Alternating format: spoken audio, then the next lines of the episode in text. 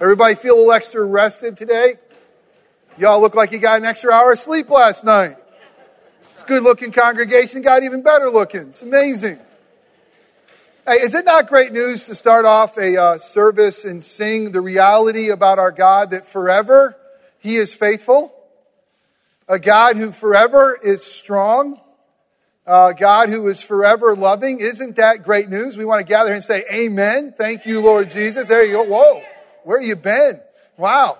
Um, do you think that that's a harder song to sing this morning for those in New Jersey and New York? You think uh, those, uh, the wake of Sandy, uh, might be struggling a little bit as they see uh, what has been swept away and, and to try to put their reality uh, next to the reality that God is forever faithful. But He is.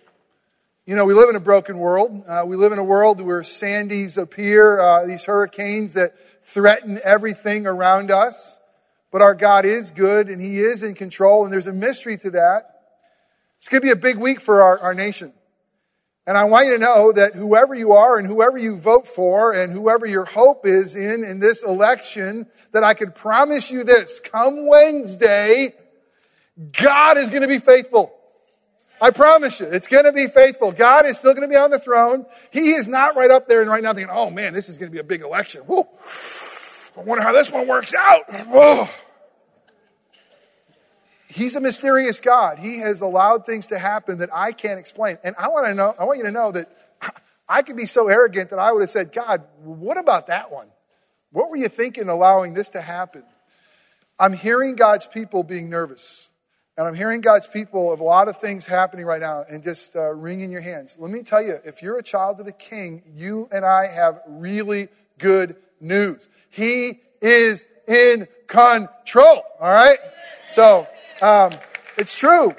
Now, listen, do our parts as we have to. Listen, people died for us to be able to do what we can do this week. And so go and do it and, and uh, vote. And, and uh, if you need some help with some of the amendments, I, I, I have a master's of divinity. I can't understand most of them. And so they're Greek and Hebrew to me, but there's some guides there that are uh, available for you if you want some help with that. They do seem to be a little bit one sided to me, but uh, they're good. And so uh, if you want those, uh, you can go there. But remember, come Wednesday, wake up and sing, Forever God is faithful no matter what. Amen? All right, very good. Let me ask you a question as we begin. How elusive is joy in your life? How elusive is joy? Uh, do you have joy in your journey? Uh, is your life uh, one that can be said, uh, boy, they're joyful? Man, look at what happens in their life. Just no matter what, there's joy. How rare is contentment? In your life, is there joy in the journey? In your life, is there contentment or is that rare? We're in a three week series uh, in the book of Philippians. It's a letter written a long time ago by a fellow by the name of Paul. Uh, Paul wrote it to a specific church in Philippi. Uh, we call it the book of Philippians. And it's a book filled with joy in the journey. It's amazing as we dissect this to find that a guy like Paul could be writing about a theme like joy, especially when you realize where he was when he wrote it inside a Roman prison, shackled, uh, seemingly having liberty stripped away, uh, fearful that his life might be taken at any moment. That's the condition Paul found himself when he wrote this. And yet, he says that there is joy to be found in the journey, even in dungeons, even in what the world would say is some of the darkest places. This guy, Paul, he said that he found a secret. It's a secret that you and I want. It's a secret that you and I long for, sometimes more than others. But it's a secret of contentment. Paul says that uh, as he lives, he has found this secret of contentment no matter what happens, no matter what circumstances he finds himself in. Through his relationship with Jesus Christ, amazingly, is he has been able to be content. He's been able to content with a lot, with much. Uh, I don't know about you, Americans seem to find contentment so elusive, don't we? Especially in abundance. The more I get, the more it shows me how much I want. The more I have, the more I lust for more. And I often find that contentment is really, really elusive with a lot. But not only did Paul find the contentment with much, he also with little or nothing. When the sandies of life come and they wipe, wipe away your savings, when they wipe away your, your home, when, when what you have built and what you think is yours. I mean, when the security of what you have is, is washed away. I mean, how in the world do you say content? It's an amazing mystery, but Paul showed us. And last week we realized as we began to find this journey of, of joy, uh, we realized that joy is found in living for Christ. The joy ultimately is not found in living for ourselves.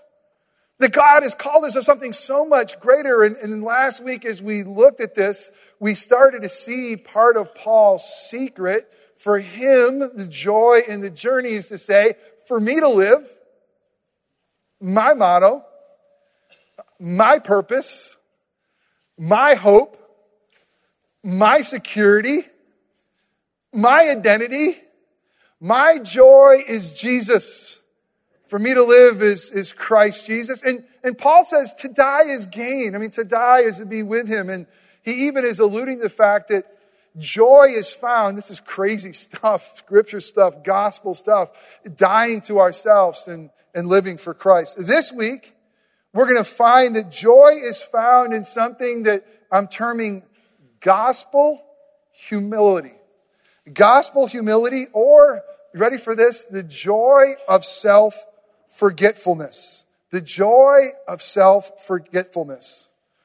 According to God's word, according to God's word, the journey to joy is not found. We got to get this. Listen up. According to God, the journey of joy is not found in self fulfillment and self advancement. If we are pursuing self fulfillment and self advancement, God's word says this will lead to vain conceit.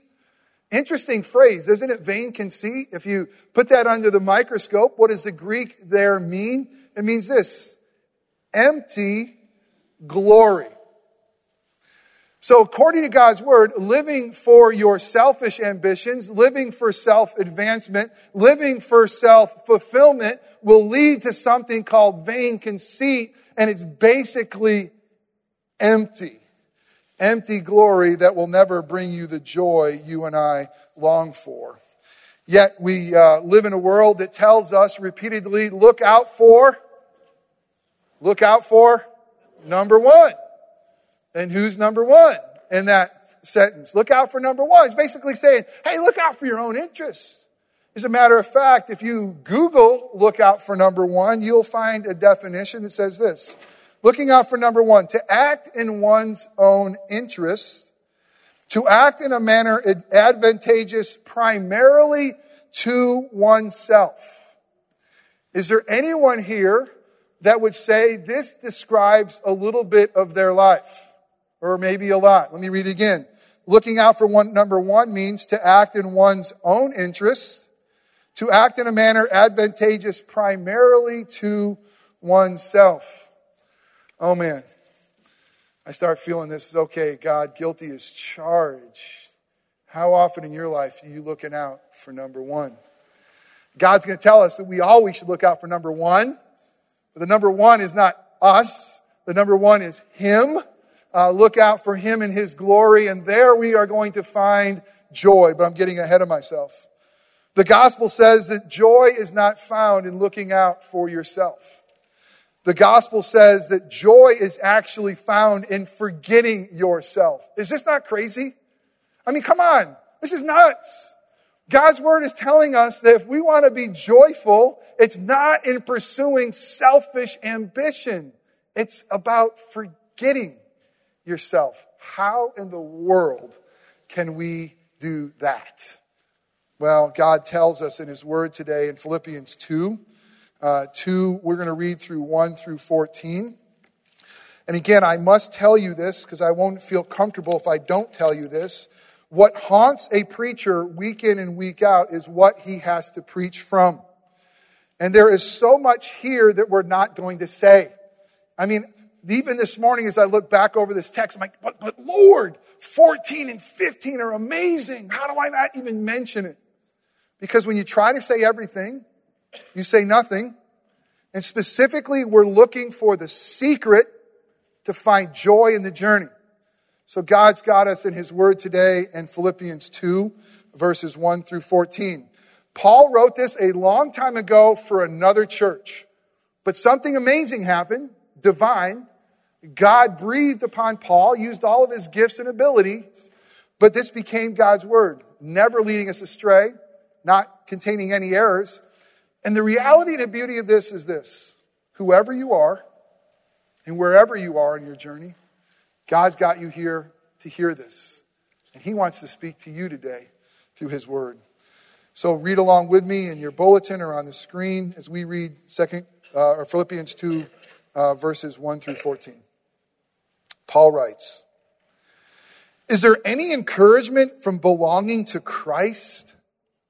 Any comfort from his love? Any fellowship together in the Spirit? Are your hearts tender and compassionate? And I hope that all of you all are able to say, Yes, yes, I love being in Christ. I love what he's doing in my life. Then he writes, Then make me truly happy or make my joy complete by agreeing wholeheartedly with each other, loving one another, and working together with one mind and purpose. I mean, this, this God and this gospel should make us love him and one another and, and unify us to his cause. But then he says this in verse 3 Don't be selfish or do nothing out of selfish ambition. Don't try to impress others. Be humble, thinking of others as better than yourselves. Don't look out for only your own interests, but take an interest in others too. Wow. And then he, if that wasn't hard enough, he's going to ratchet it up one more degree. You must have the same mind or the same attitude that Christ Jesus had.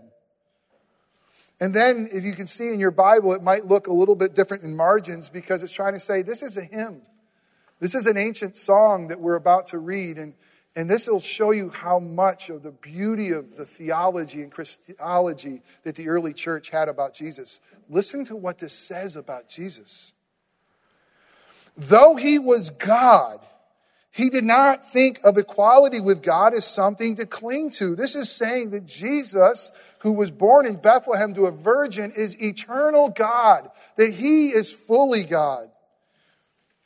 Instead, he gave up his divine privileges or he emptied himself and he took the humble position of a slave or a servant and was born as a human being when he appeared in human form. This is saying of Jesus, not only is he fully God, but he is fully man. But it says more, he, he humbled himself in obedience to his Father, to God, and died a criminal's death on a cross.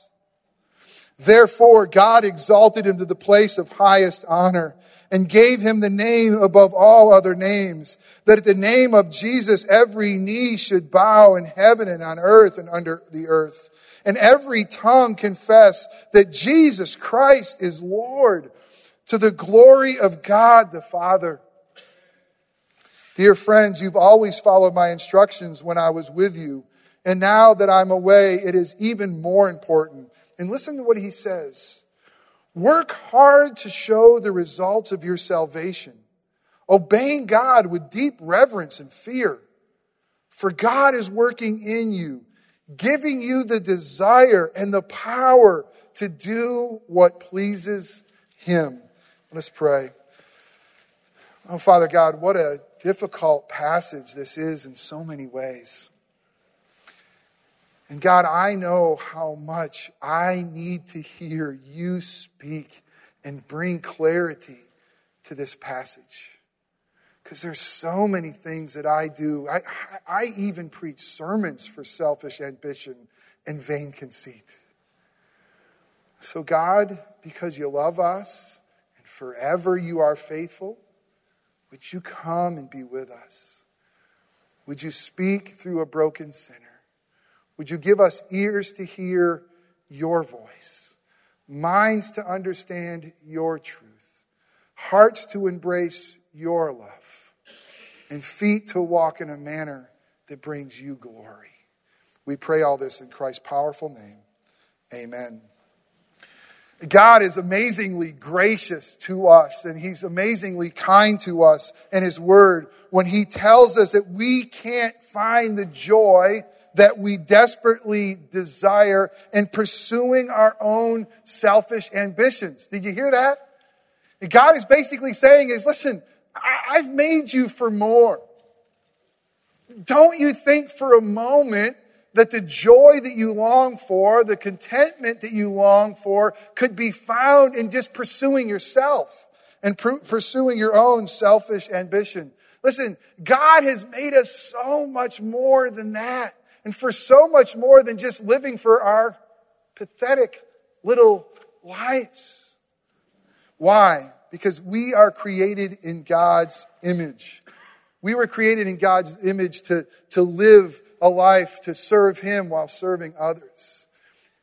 Have you been blown away by God's creation lately? Has anybody seen the moon this last week or so? Has it not been in the most amazing moon? I mean, I don't know. I mean, I'm not like a moon freak, but I just can't get over it this last week when I'm out and about, especially in the morning. It's, more in the morning lately that's hitting me than at night. I got to tell you, I was running yesterday and, and I came to a spot in a clearing where I could still see the moon. And it was so amazingly beautiful, it almost stopped me in my tracks. And I just said, I, I really did. I, I mean, I'm a Presbyterian, but I went like this. And I was like, God, that's awesome. And God, what you create is amazing. And then I thought this I said, God, if you just made that, nothing else, but if you made that and you love me, I'm kind of amazed that a God who is so majestic could, could love someone like me. He so he started to realize, look around and say, he not only did he make the moon, he made all things.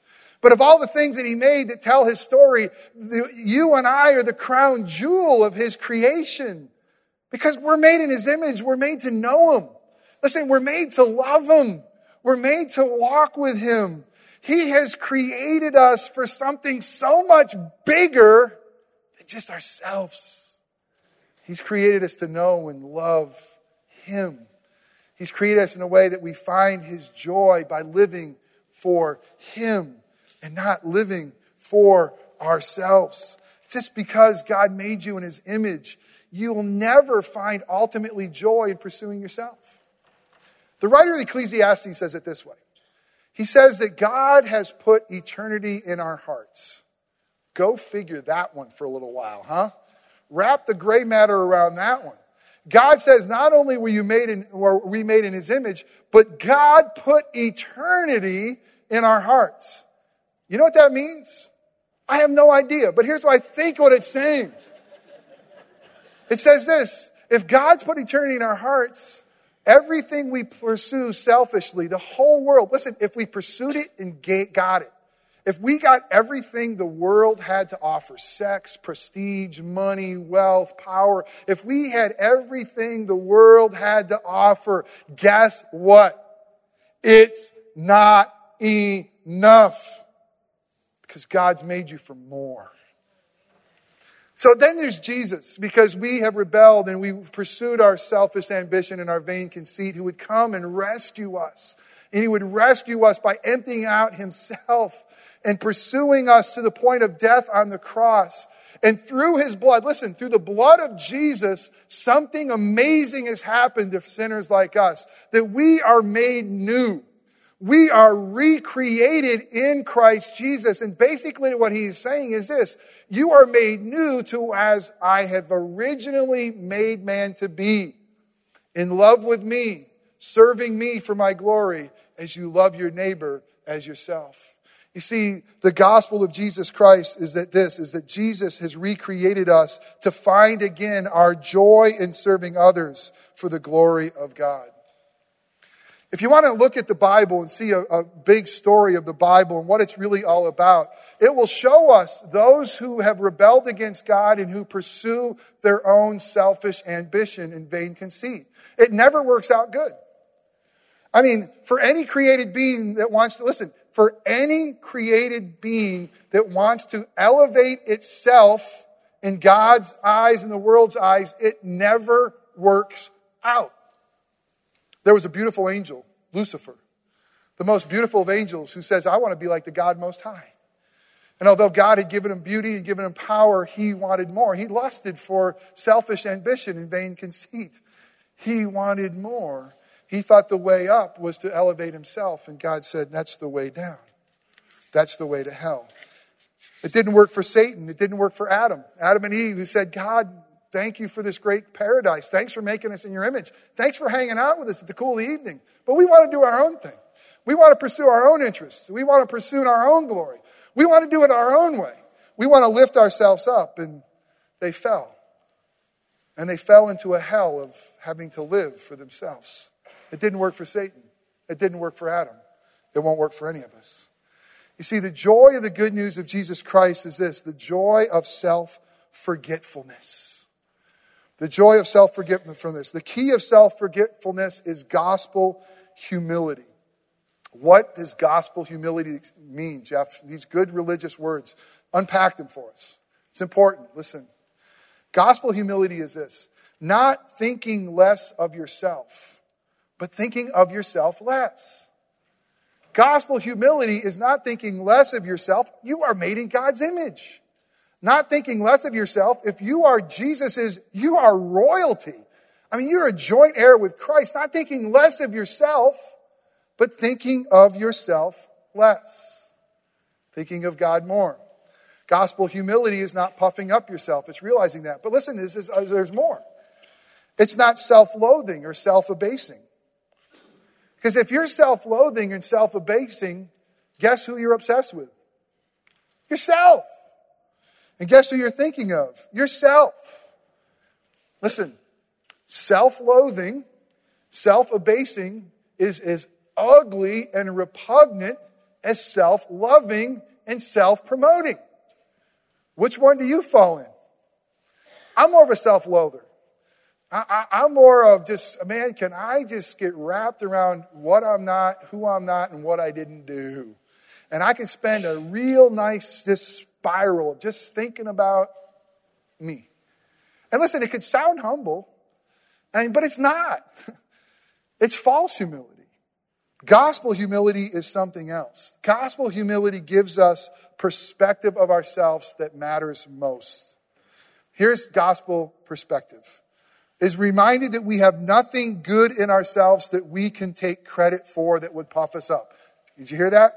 Inside of you, whatever talents you have, whatever looks you have, whatever resources you have, whatever you have that you could look at and compare yourself to the world, because that's what we do, you look at what you have, you compare it to the world and say, look at me, woohoo, got this, is a gift. You didn't get it on your own. The Bible tells us that every good and perfect gift comes from God, comes from above. There is nothing inside of us because our righteous acts to a holy God are filthy rags. There's nothing inside of us because we are dead in our trespasses and sins apart from the grace of God. There is nothing inside of us truly that should puff us up. So, so gospel humility comes through the realization that all that we have is by God's grace alone, for God's glory alone.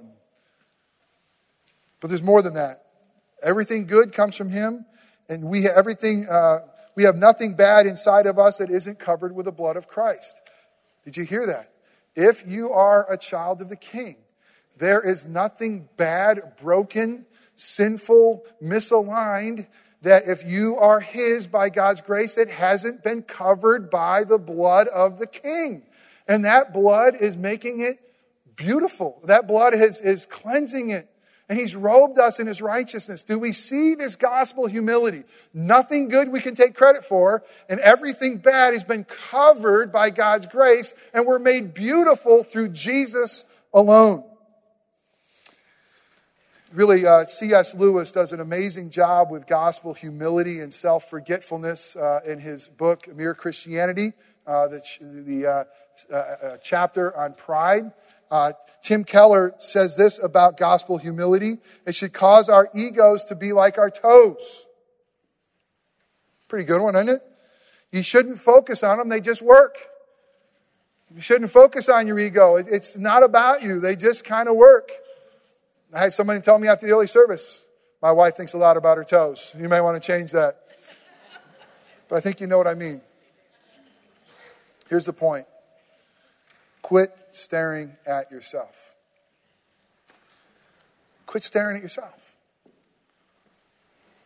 Fix your eyes on Jesus. Fix your eyes on the author and the perfecter of your faith. Sit, fix your eyes on God's only begotten Son. Fix your eyes on the spotless Lamb of God. Fix your eyes on the one who lives to intercede for you. Fix your eyes on the Alpha and the Omega.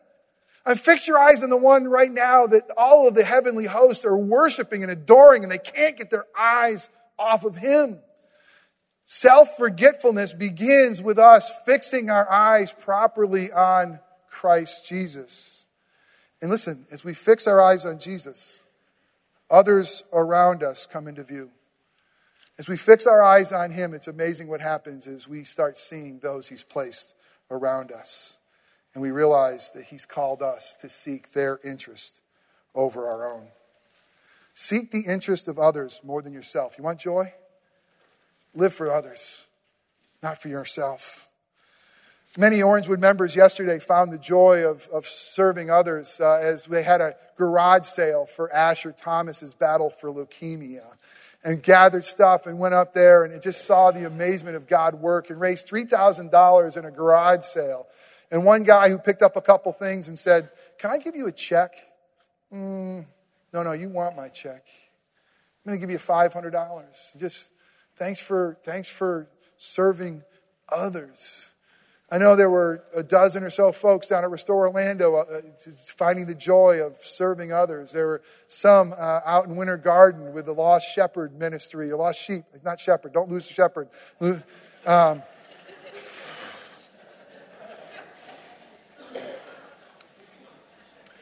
I love our community group. Are you in one?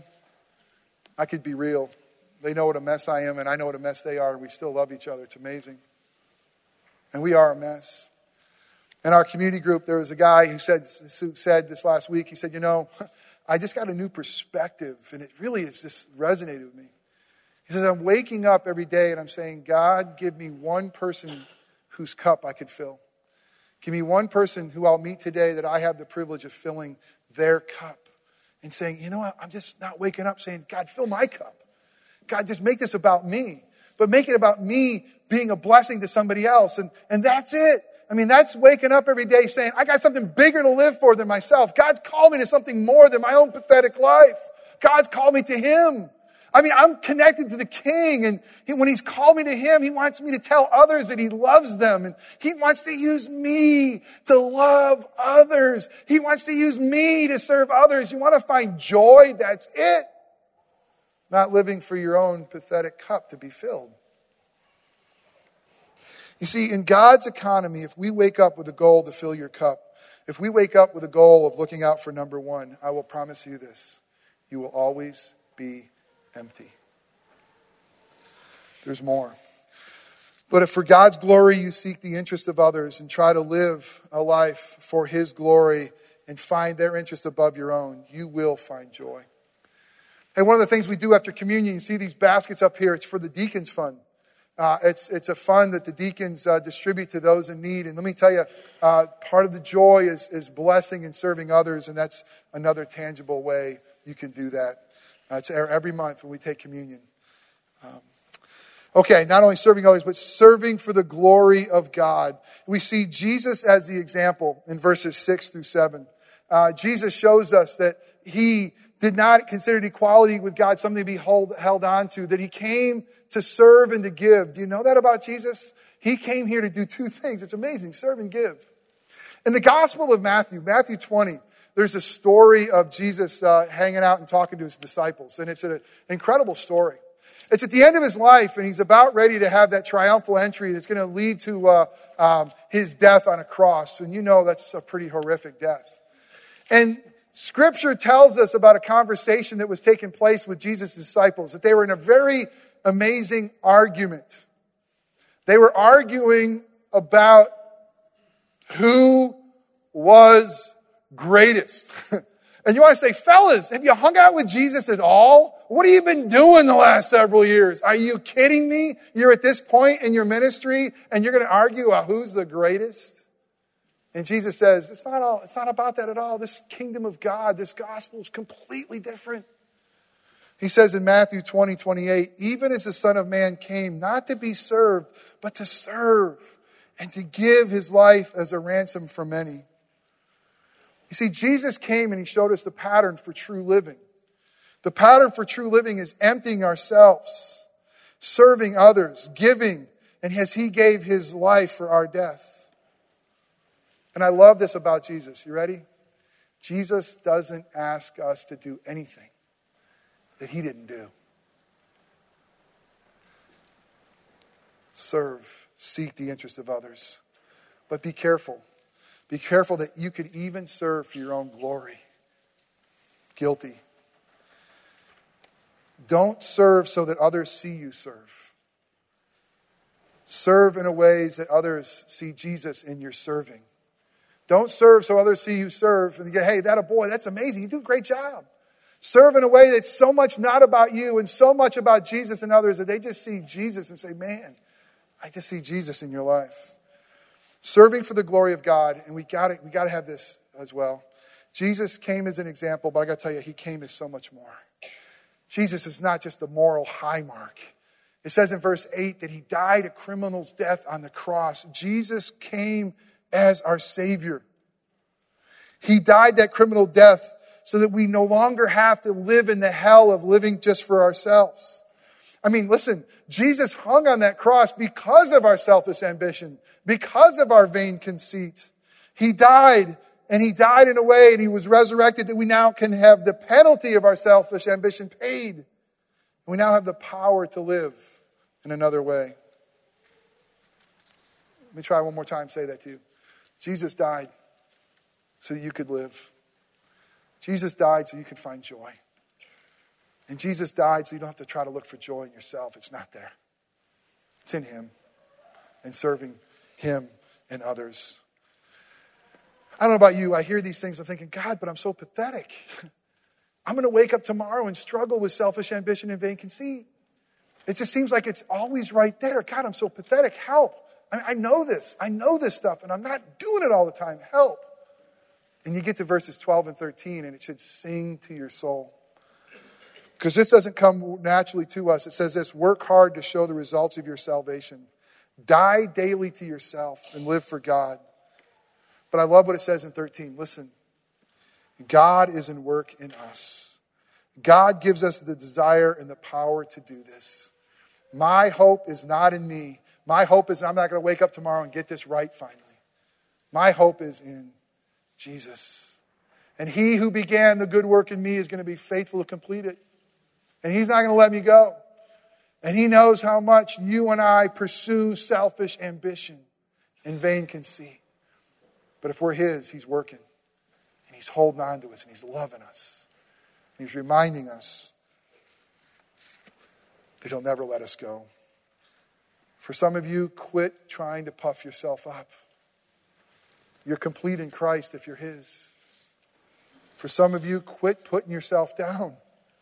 You're loved in Christ Jesus. But for all of us, quit trying to pursue selfish interest. You want joy?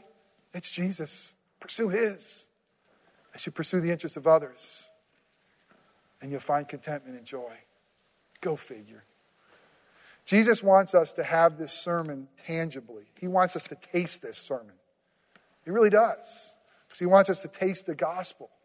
He wants us to remember of a Savior who emptied himself of everything but love and was broken so that your brokenness and my brokenness could be mended. He wants us to be reminded he shed blood so that we could have our filthy ambition covered and robed in his righteousness. That's what this meal is all about. He wants to do a couple things with us. He wants to remind us uh, of His work, remind us to work out our salvation. This is a call to work out your salvation, to strengthen us that He is working in us, and to excite us that He's coming back. We're going to have a meal with Him one day, and He's not just going to be there spiritually. If you're His, one day you'll look down the table and say, There's my Savior. If you're His, you're going to be like Him. Oh, how I long for that day. I want to live for Him now and find His joy now. Let's journey together. Let's pray. Father, forgive the one who stands before these great people of yours who so often pursues his selfish ambition and vain conceit. And God, I thank you that you would love us enough, that you made us in your image so that we could live for something more than ourselves. You loved us enough to send your son Jesus to, to die because of our selfish ambition and vain conceit. And now we could live for you in your glory and find the joy of the journey through serving others in your name. God, give us gospel humility. Give us gospel self forgetfulness.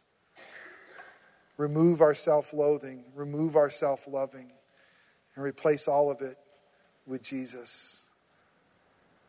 So that we could just live in a way that finds your joy for your glory for those around us. Feed us with this meal, we pray in Christ's name.